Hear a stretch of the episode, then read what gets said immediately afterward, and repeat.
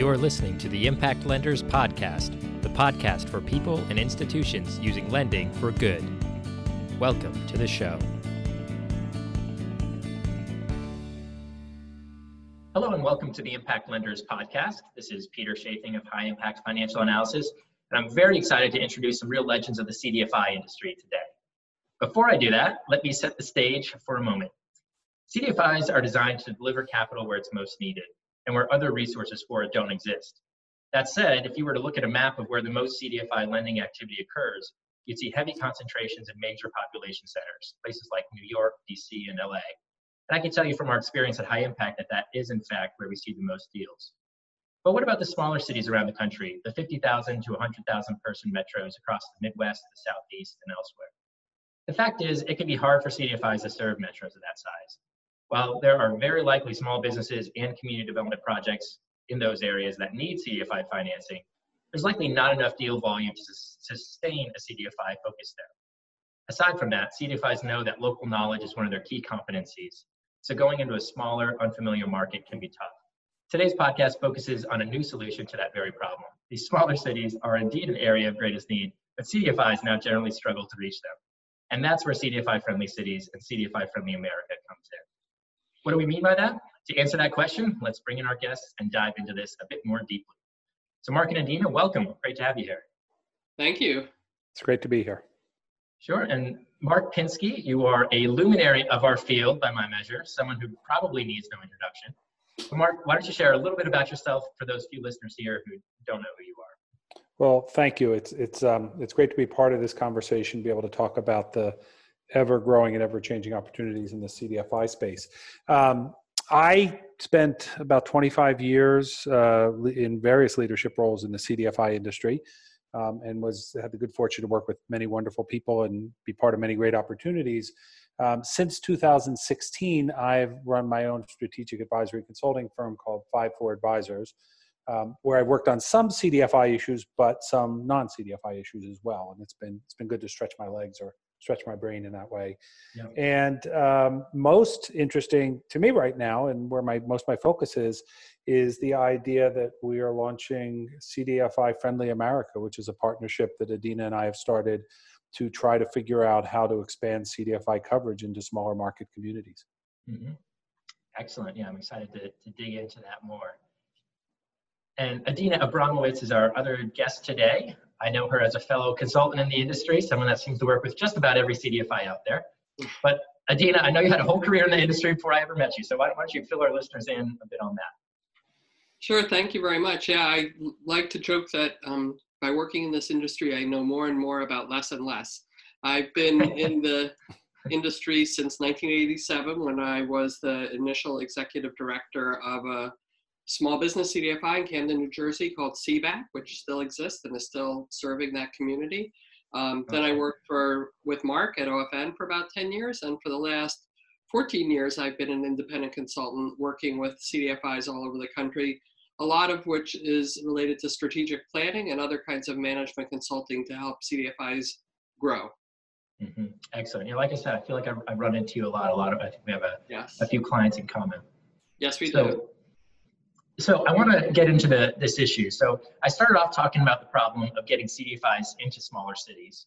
So Mark, why don't you give us a little more background on that problem? What makes it such an issue?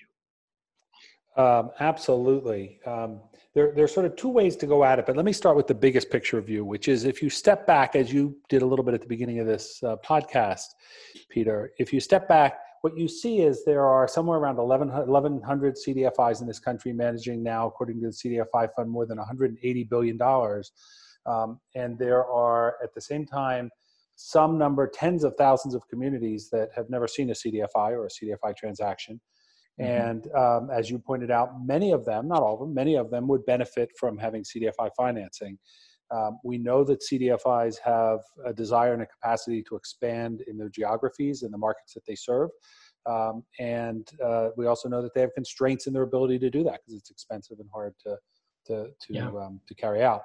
Um, so if you're in a if you're a smaller market community, a city or a town, 50,000, 100,000, or even a little bit larger, you kind of and, and you think you want CDFI financing, you, you, you kind of have four options um, of what you can do. The first is you can ask your local financial institutions, mainstream financial institutions, to behave differently and do things differently, and that rarely happens. Um, Sure. um, although you know in some cases there are some changes. Second is you can recruit and fund a CDFI from elsewhere to come in to operate in your community, and that can be a great solution if you have a, if you have a discrete challenge. If, for example, your need is small business financing, but you don't need housing financing or community facilities, um, and the CDFI is willing to do it, and you can but you can budget to pay for it, and you know it, it all works, um, and that the the organization is uh, able and willing to put somebody on the ground there because as you said earlier that local engagement local knowledge is critical Yeah. um, third is you can start a new cdfi which is um, a knee-jerk reaction that a lot of communities have had with mixed success um, but it's very difficult to do as everybody knows and, Gets the people um, excited though, you know? It's something to, well to it, it, it, yeah it's something it's something to build and be proud of and and that's a good thing but in a pragmatic sense we've seen over over decades now a real change in how how cdfis work in communities. There's much more geographic expansion much fewer um, new startups de novo cdfis Yeah. and, and then you know you start a new cdfi and if you're really good at it then within two or three years you can start doing a significant volume of lending. And if there's enough lending there and a, enough of a pipeline to support what you're doing you can actually support your operations. And get something going but then you've got generally in most cases you're going to have a cdfi doing one asset type and not doing the other asset types and so it's a long road. And so the fourth one is the one that we're really focused on which is how do you make a community cdfi friendly to reduce the cost reduce the friction make it easier for cdfis to find and finance uh, transactions in uh, in your town in your community. Um, and also how to, it, it also enables you to not just focus on one asset group small business or affordable housing but if there are cdfis who are interested if you have real demand cdfis will come we believe and if Yeah. you have um, if you have um, you know multiple types of financing needs and financing gaps um, you can you can if you do it well we think you can bring in the cdfis you need to do the kind of financing you need when you need it but without having to carry you know sort of carry the load of, of multiple cdfi infrastructure so Yeah. so so that's what you know that's really what we're trying to get at Yeah, so that's really the, the core of CDFI friendly cities is you want to prepare cities to uh, kind of smooth the road for CDFIs to get involved who might be out of market but have products that would serve that market. Um, and, and but but there are barriers for those CDFIs to get in, right? Yeah, and and we've seen CDFIs um, be really innovative about um, how they expand what they do in multiple ways. There's some limits to Mhm. it, um, and um, um, you know we've seen some real success in that. We've seen the CDFI fund really prioritize the idea that CDF existing CDFIs can serve new markets, um, but Yeah. we need to do we, we we won't just happen on its own beyond a certain point. We think there's as we said, you know, potentially thousands of communities that could benefit from this. And Yeah. so it's going to take more than just uh, wait, you know, wait, wait to see what happens. Kind of Absolutely. And, and I think this really is, is a sign of the continuing maturing of the industry that now we have a network of CDFIs that's so broad that, that maybe we don't need a lot more new CDFIs. And, and instead, communities can benefit on a much quicker time scale and with, with more diversified product base by, by tapping into the community that's already there, the network of CDFIs that's already there. Yeah, Adina, you So- want to take that?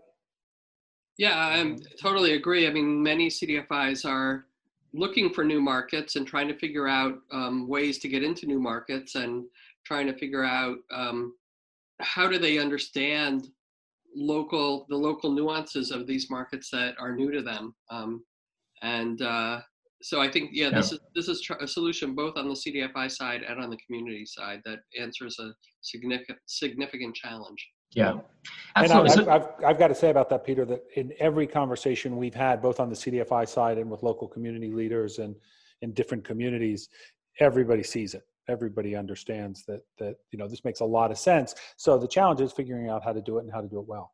Yeah, yeah, absolutely. And, and then that's where you guys come in. So uh, I want to give our, our listeners an example of, of how this has already been implemented. So um, let's set the stage a little bit. So Mark, you get a call from a from an old friend who is now the mayor of Bloomington, Indiana, right? Right. And he wants to start a CDFI. And then you kind of help him along this path of maybe that's not maybe that's not the quickest, best way to, to approach this problem. T- tell us about that. Sure. It was uh, April or May of 2017, and John Hamilton, who's now the mayor, was then the mayor, is now the mayor of Bloomington, Indiana, uh, gave me a call. And uh, John was uh, started a couple of CDFIs in Washington D.C. So he's the that rare exception, the CDFI mayor. And um, he had he understood what he was talking about, and what he was getting into, and he really thought. Um, and in fact, as part of his campaign to get elected, had promised the idea of a CDFI there to meet some financing gaps. And they're particularly focused at the time on small business. And he said, you know, Mark, we've known each other for a long time. You know, you, you know a lot about CDFIs. Can you help us? And will you help us? I said, I can help you, and I, of course, I'll help you because you're you're a good good person doing great things, and yeah. you're my friend. But what a really bad idea. And um, he he laughed, sort of, and um, what a shame that somebody was able to sell people on CDFIs and you had to like walk it back well, I mean, the, the, reality was, and he knew it when we talked through it. We've we just talked about it last week, actually, again. But but he knew that you know it's a Bloomington is a city of about 40 45,000 residents plus okay. about 40 mm-hmm. 45,000 students. Um, that the ability of that market to support a CDFI was was uh, far from certain. And you know, so we talked about the broader region, um, the mid sort of south central Indiana market, and that area is about 400,000 people. Also, still not enough to really support a, a market. Um, some of the CDFIs I know that have worked in smaller markets say you need, you know, really you need a, a, a sort of catchment of several million people to really yeah. be able to know you're going to be able to support it and offer diverse products. Yeah. So, so we agreed that we would um, come back to his sort of working group and look at a few options. One of them was, as I said, one was start their own, which is what they thought they wanted to do. Second was to recruit a CDFI in. They were talking about Cinnaire and they were talking about IFF and and uh, some other CDFIs. Okay. So and, get like a and, local office of a CDFI. Yeah, local office, which was great if they could do it, as long as that met their their um, the, the credit needs they believed were there, and they could identify and document. Um, otherwise, they'd have the you know the, the wrong solution for the right problem. And, and mm-hmm. um, oh, you know, the third was I said, you know, or you could become America's first CDFI friendly community, and I didn't actually know what I was talking about, but I had an idea, and I've been thinking about this for some time because the CDFI coverage issue has been around for a long time. Yeah. So we, you know, it was a process. We went through. Adina joined me in the process, and we went through the process both of talking, both educating, or not both. We went through the process of educating the local leaders there, the civic leaders, the business leaders, the community leaders, government leaders about what CDFIs really are and what they do and what they don't do. Um, we talked mm-hmm. about the options for bringing in a CDFI and what that could do and what it could, you know, where might be a challenge. Um, and then we talked about what it might mean to be a CDFI friendly community. And the more we talked about it, the more we liked it. Um, eventually, um, we brought we had a convening there in November of 2017, where we not only had the local folks together, but we brought in CDFIs from around the country so Dan Betancourt came in from Community First Fund. He's one of the people who's really focused on small cities. Um, and we had some of the national investors come in. So Allison Clark was there from the MacArthur Foundation, and Dan Letendre Bank of America, Megan Teare from Wells Fargo. And um, they brought a perspective that I think really helped everyone in the community understand why a CDFI friendly approach would be a good approach. So, so we did that. It took us about a year um, with some in-depth research from Adina, where she can tell you about that, where we looked at the question of whether small business was a good idea or not. And a year later, we we incorporated or they incorporated CDFI Friendly Bloomington, which is up and running. It's it's closed. I think one deal and has a few more in the pipeline that it's moving on. So um, it's yeah. happening. Yeah, so let, let's pinpoint a little more what exactly CDFI Friendly Bloomington is. So it's a it's an independent nonprofit organization, right? Mm-hmm. And it's not a CDFI, but it does have some financing uh, at its at its uh, disposal.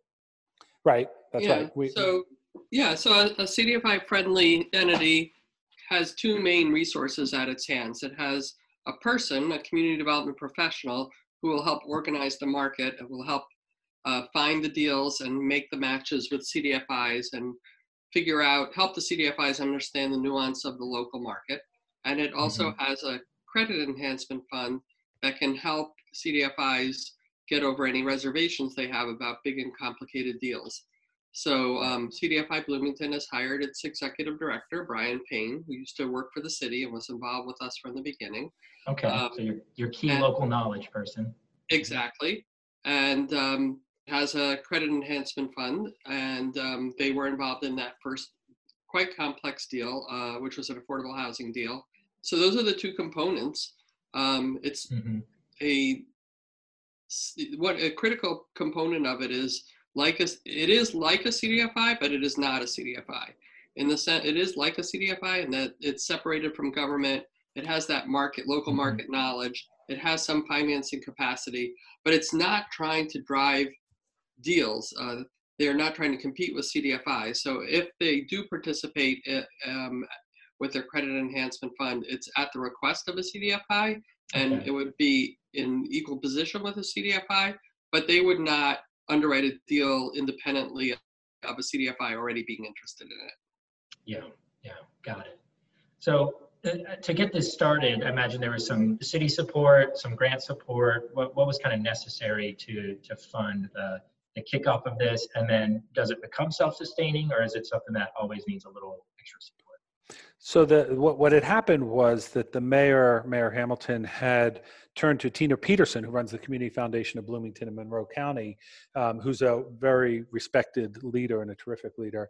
And um, John, John Mayor Hamilton knew that this, uh, from a CDFI experience, he knew this couldn't be a government entity. He knew that it wouldn't work, that it wouldn't be able to function, and people would lean on it in a different way, and it wouldn't engage um, on a level field. It wouldn't engage all the community players. So yeah. he turned to Tina and said, uh, "We'll put up uh, the city will put up seventy-five thousand dollars if um, if the um, if the community foundation will match us with the idea of starting a CDFI. So that was their startup fund they put it into. They repurposed that um, and uh, you know use that money to sort of do the work internal and external. External being um, what was then done through Five Four Advisors in the future mm-hmm. would be done through CDFI Friendly America, um, to really help them go through the process of understanding CDFIs, the process I talked about earlier. So, so they did require some money to do that.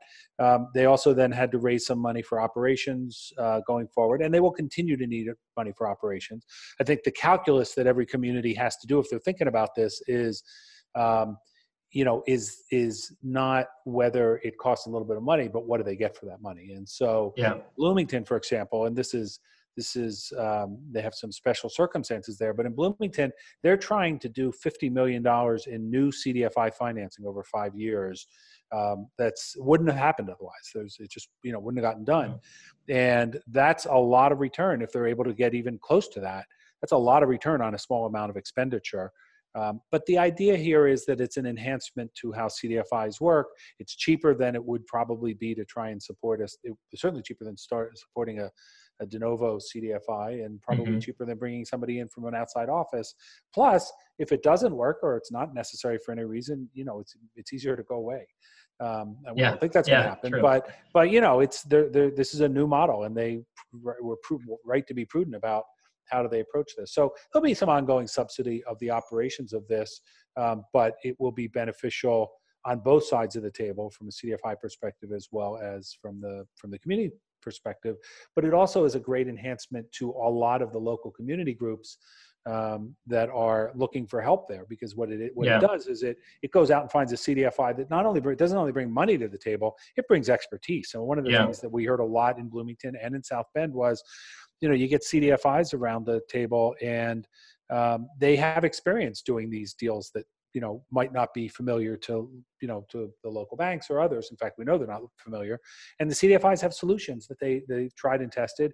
And they have this remarkable cdfi industry to draw on because we all know that cdfi industry is incredibly generous about sharing ideas and suggestions and helping one another. Absolutely. Yeah, no, that would make for such an interesting study down the road to look at a place like Bloomington and then look at a comparable city that doesn't have the infrastructure of CDFI friendly Bloomington in it and just see how you know the nonprofit ecosystem changes, see how community development changes, small business growth changes. I got to think that's like you said, it's a high it's a, a high leverage model, something that can really uh, be the spark of a lot, even just beyond the projects that it directly touches. I think so. And I would just say, you know, what we hope is that we'll be able to do a case study of 20 CDFI friendly communities, yeah. you know, against 20 comparisons. And what, what I mean by that is, I think like most things in community development, when you've seen one community development friendly community, you've seen one community development friendly, one CDFI friendly community. And, um, you know, they're, they're unique and they're built around what's special about Bloomington or what's special about South Bend or any of the other places where we hope to work. Yeah. All right, well, I'm excited to talk about how this idea is going to spread across the country, but first let's take a quick break and we will be right back to the discussion. And now a word from this week's sponsor, High Impacts Analytics Team. Timely, accurate, and impactful? Is that how you would describe your portfolio reporting? If not, it's time to talk to High Impact. Our Excel based portfolio tool transforms your data into board ready reports highlighting the trends and risk factors that matter most. Using an intuitive user interface and automated analytics, our model can cut portfolio reporting time to under an hour. And because we use a database approach, you can analyze trends and historical results all in a single model. There's power in the data your organization is collecting. High Impact can help you unlock it. Email analysis at highimpactanalysis.com to learn more. All right, so we're back to the conversation now with Mark Pinsky and Adina Abramowitz. Uh, and I got to say, one of the things that I love the most about the CDFI industry is that you run into very interesting people. There's a lot of great personalities in the field, True. and uh, it, it's what makes the work a lot of fun. So I want to give our listeners a chance to get to know you guys a little bit more. Uh, so we had some intros at the beginning, but uh, I'd love to hear from each of you. What was your first job in the industry, and what made you interested in it? So my first job, this is Adina, my first job in the industry was um, actually before I was involved in Camden, I worked for a company called PACE, and we uh, organized and financed uh, worker-owned businesses, mostly co-ops. Uh-huh. And um, as part of that, we created a tiny little loan fund called the Interfaith Revolving Loan Fund. And uh, because we had that entity as part of our tool of resource, you know, our toolkit, I actually attended the very first conference of the organization that eventually became called OFN, then called the National Association of Community Development Loan Funds. And at that conference, I met um, Julie Eades uh, from New Hampshire Community Loan Fund, and I'm pretty sure I met Gerald Sherman. I know I met a Native American. That was my first experience meeting a Native American. I'm pretty sure it was Gerald. Um, and a few other people who are still involved in the industry. So that was my wow. very, very first job. But really, when I got involved in it, it was through getting that job in Camden um, as the executive director of a new organization. Um, and nothing will get you involved more quickly than that. Yes, and that yeah. So that was in 1987. Um, okay, that's great. Yeah, the roots of the industry are, are deep, and I've really enjoyed learning more about that. Uh, really, this year with Cliff Rosenthal's book and, and talking to different people. So, so Mark, how about you? What was your first? What was your big break in the industry? Well, my big break was a recognizable break, which is that I got hired um, as a consultant by what was then NACDLF by Martin Paul Trimble, who's the executive director at the time, to help think about a public policy strategy for the CDFI industry. We didn't call it the CDFI industry then, just for the record, but for the CDFI industry.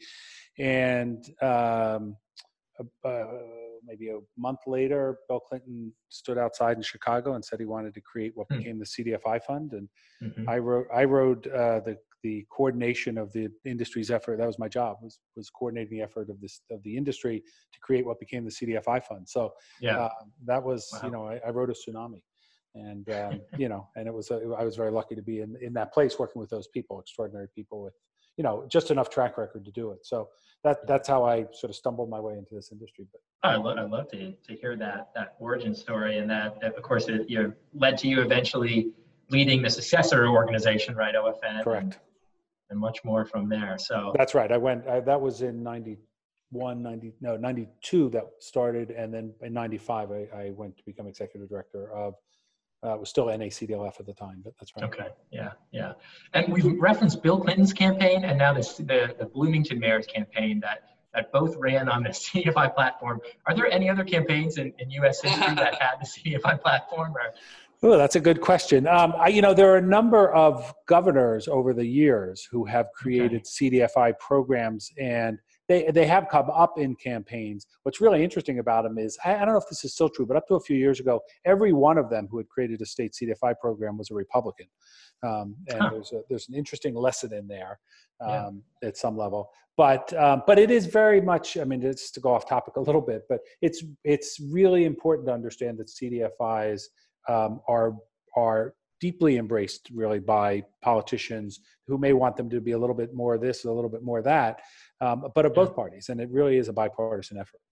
Yeah, you don't you don't come across that too often these days. No, you don't. Yep. Okay, so let's do a, a couple rapid fire here. A project you were involved in that you are especially proud of, Dina.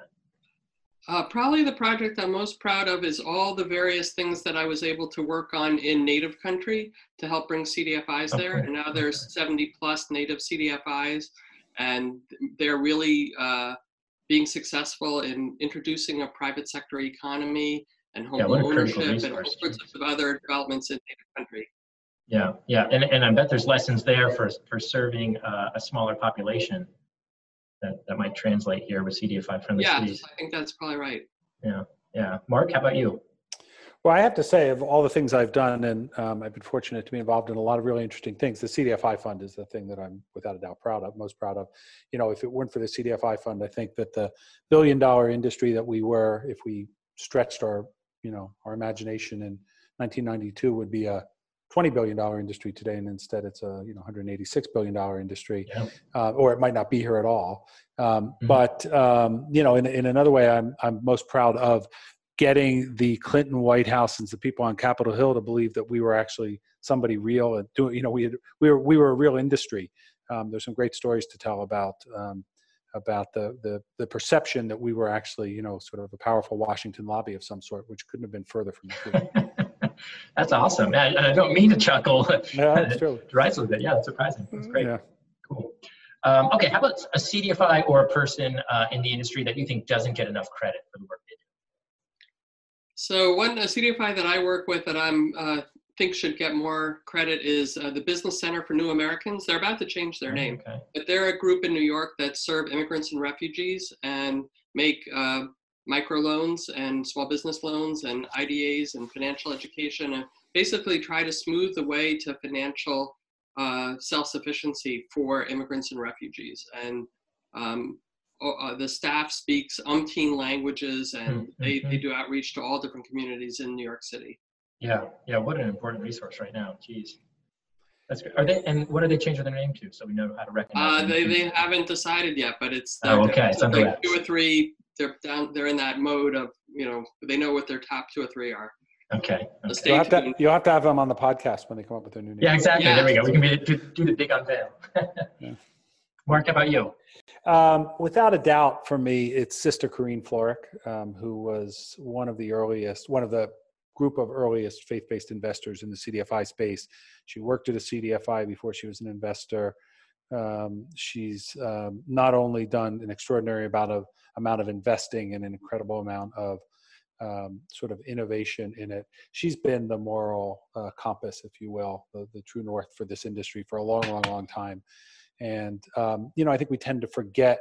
I think everybody who comes to the CDFI industry comes with a sense of purpose and mission, but I think it's really worth stepping back and remembering the really fundamental role that faith-based investor played in making sure that what we do and it's it was and remains rooted in um, a, strong sense of, of uh, sort of moral finance. So, um, and you know, and uh, Corinne is actually retiring in this year, so it's a good time to remember her. But I, I think any opportunity you have to hear from her or go back and look at her speeches and her talks, uh, they are to me the, the you know the, the, the thing that's probably the, the strongest or the, the the most secure anchor we have. Yeah, that's great. That's great. I'm glad. you, I'm glad you bring her up. Um, Mark, if you can find some, if you can dig some up, we'll link them on the on the show page so people can can get to know her a little bit. I'd be glad to. I have I have a I have a secret stash of them. So I'm happy Perfect. Perfect. All right. Last question. Favorite book, podcast, other than the Impact Lenders podcast? We all know that's number one. Mhm. Uh, or news resource on the industry that you like to to look to. Um, I like to listen to um, the podcast that Cinnaire puts out about community connections. Mhm. They're off. They're about um, interesting community development developments, um, it, you know, ideas, projects, um, and it's a very engaging podcast. Comes out about once a month. That's great. And Cinnaire was the, the first lender on the, the uh, CDFI friendly Bloomington project that closed, right? That is That's right. Yeah, that's right. Good for them. Mark, what about you? Well, I'll answer that in two parts. I actually think that podcasts are really interesting. This is a place where CDFI industry has always lacked for good news flow, um, good information Mm, flow in some way. It's always been a challenge. And I think podcasts are breaking through that a little bit. So I commend you for doing Yeah. this. But I also I really started just because there's always too much to read. I just can't get through it all. yeah, no, I, well, I think that's right. But I also think that you know, hearing things in real in people's real voices. Some years ago at OFN when we did the 30th anniversary, I can't remember what year it was. Um, yeah, it must have been the 30th anniversary. Um, you know, I had a chance to do a series of interviews. We didn't really do them as podcasts, but we we you know made them available. And this, you know, it's really important to hear people in their own voices. So I, I I'm a big fan of that.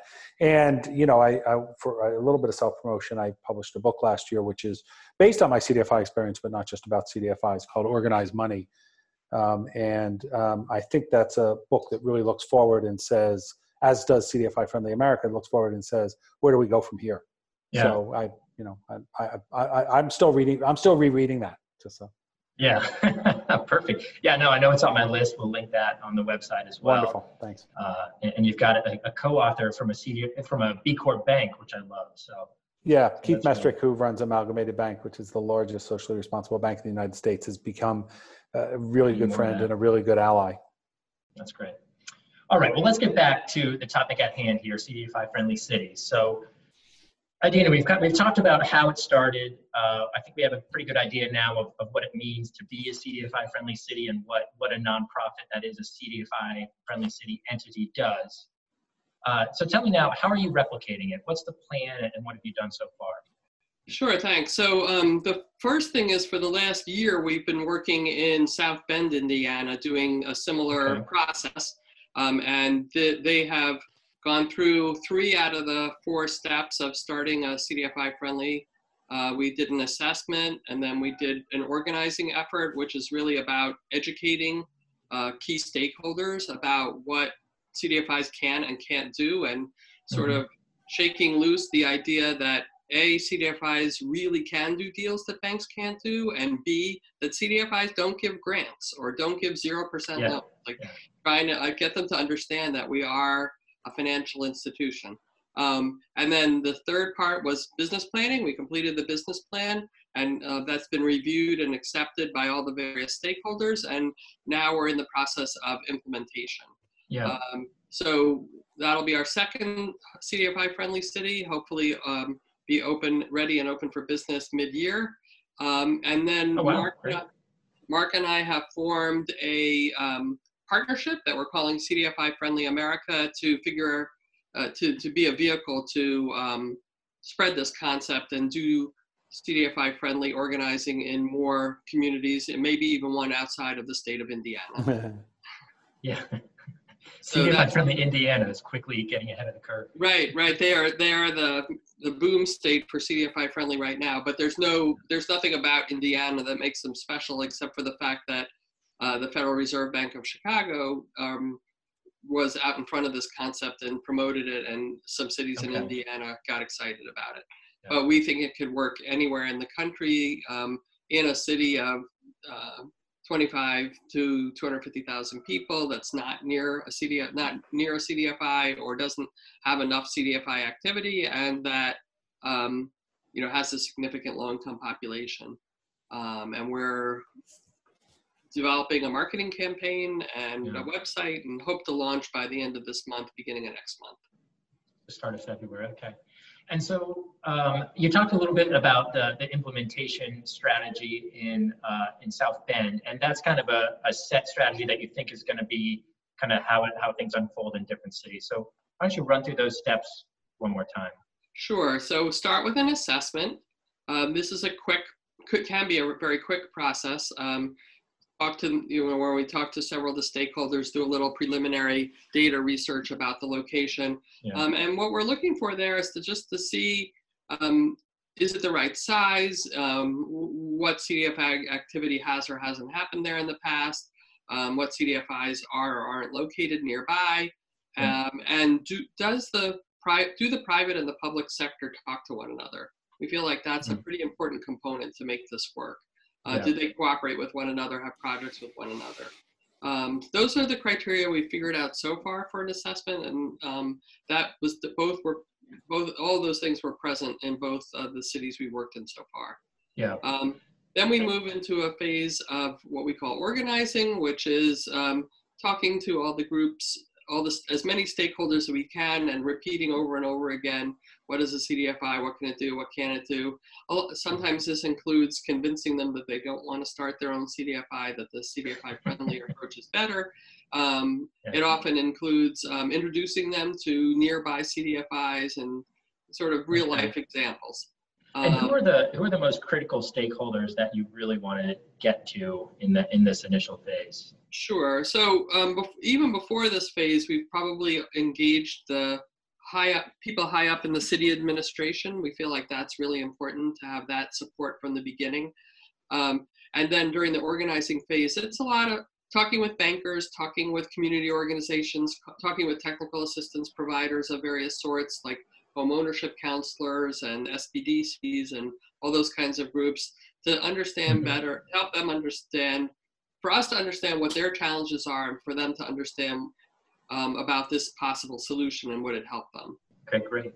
So that's the first two, and then we, you move to business plan, right? Then we go into business planning, which is all, at this point, we're already starting to approach potential funders for the future uh, organization mm-hmm. and making sure there will be that kind of financial support, but we're also developing a keener um, understanding of the market and what, what are some of the problems and what are some of the CDFI solutions. Spending a lot t- more time in this phase talking with um, market players, uh, developers, um, again, the technical assistance providers, and yeah. also the CDFIs in the region yeah. Um, to see if those marriages could be made. Um, and then the business planning phase concludes um, with distributing it to all the important stakeholders, and then the implementation stage starts. Okay.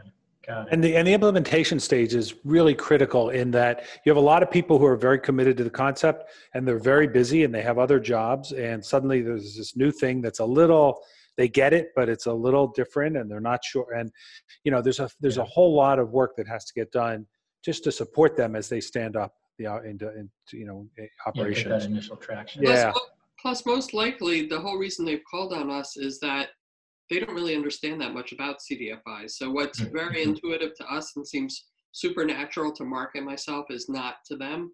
So we think us getting involved in that state, staying involved in that stage, will help it go quicker, faster, smoother. Yeah, I mean that's the that's a, that's where the rubber meets the road, and the ability to to talk CDFI and talk community in the same sentence is really critical. And of course, um, CDFIs are very good at that in most instances, you know, in the communities where they work. But there's a little bit different. So there's a little bit of translation. There's a little bit of intermediation. Um, but the goal here is to get our you know get ourselves out of the way. Yeah. So for the CDFI listeners uh, who are thinking, oh, we, you know, there's this one city nearby that we keep getting requests from, but we don't really work in. You know, what should they do to consider, is this a city that could benefit from this? What's kind of their, their first step?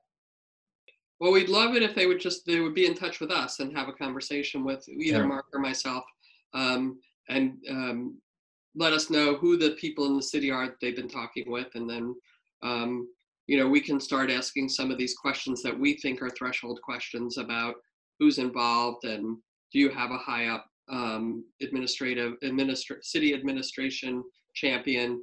Do you have public private partnerships? Do you have um,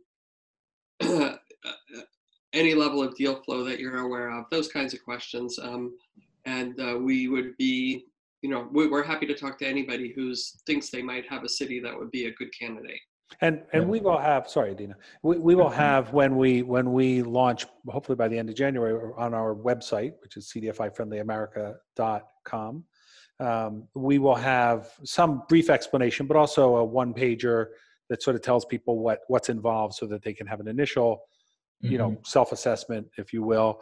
Um, and then we are also working on a longer paper around the the model that will use both uh, Bloomington and South Bend as sort of case studies um, because there were some differences and some significant differences, and we're learning as a lot as we go.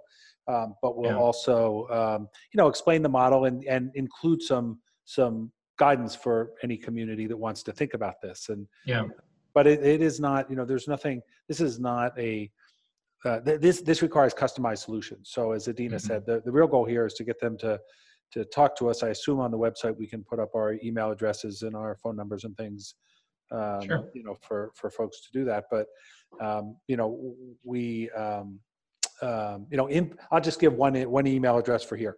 Info at mpinsky.com will get you to us, um, and we can start that conversation. Perfect. Yeah, and we'll make sure to get those, uh, you know, contact information up on impactlenderspodcast.com as well for our Great. listeners. That's wonderful. Um, now, what if you're a CDFI who is uh, in a small city and maybe you just lend in one sector? Say you're a small business CDFI, but you you see that there's a lot of need in the housing sector, for example. Might that city be something that's that's poised to become a, a CDFI friendly city, or is that not really the, the focus?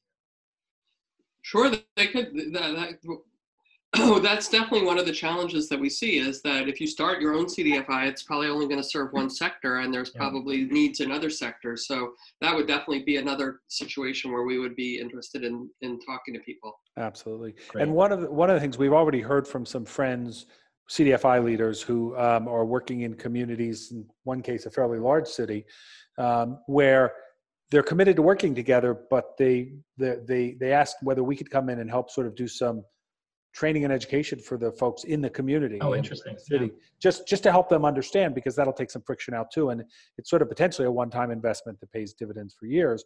But you know, we haven't we haven't done that yet, but that's certainly a role that we could play. Our primary focus, I think, remains though um, the 50 to 250, 50,000 to 250,000 Okay. community, because we think that that is really, you know, expanding the ability of CDFIs to provide their product coverage in more places um, with, you know, as efficiently and productively as possible is critical for the CDFIs to be able to grow. We think, but it's Mhm. also critical for um, you know for for for our nation we just cdfis are an incredible national resources in my in my opinion in our opinion and um, if we can find a way to connect them to more communities that can use them um, i think everybody wins Yeah. Yeah, so that, that kind of is the big picture here. So, so when I step back and think about, uh, you know, why this project for you guys? You know, I have no doubt you both can keep yourselves busy without CDFI Friendly America, but there's something about it that really uh, makes you passionate about it. So give me the big picture here. Why are you doing this and why are you doing it now? Well, I, for me, I've always had this passion about geographic coverage in the CDFI world. It's very arbitrary where there are and are not Mm. CDFIs, and it usually had to do with uh, whether or not there was a charismatic person who caught on to this idea in some time between 1985 and 1995 or Is 2000 that right? and um, you know it, it- that's very idiosyncratic and yet there are low income people everywhere. So um, I, i've always felt like we needed a way to sort of even it out spread it out um, Yeah.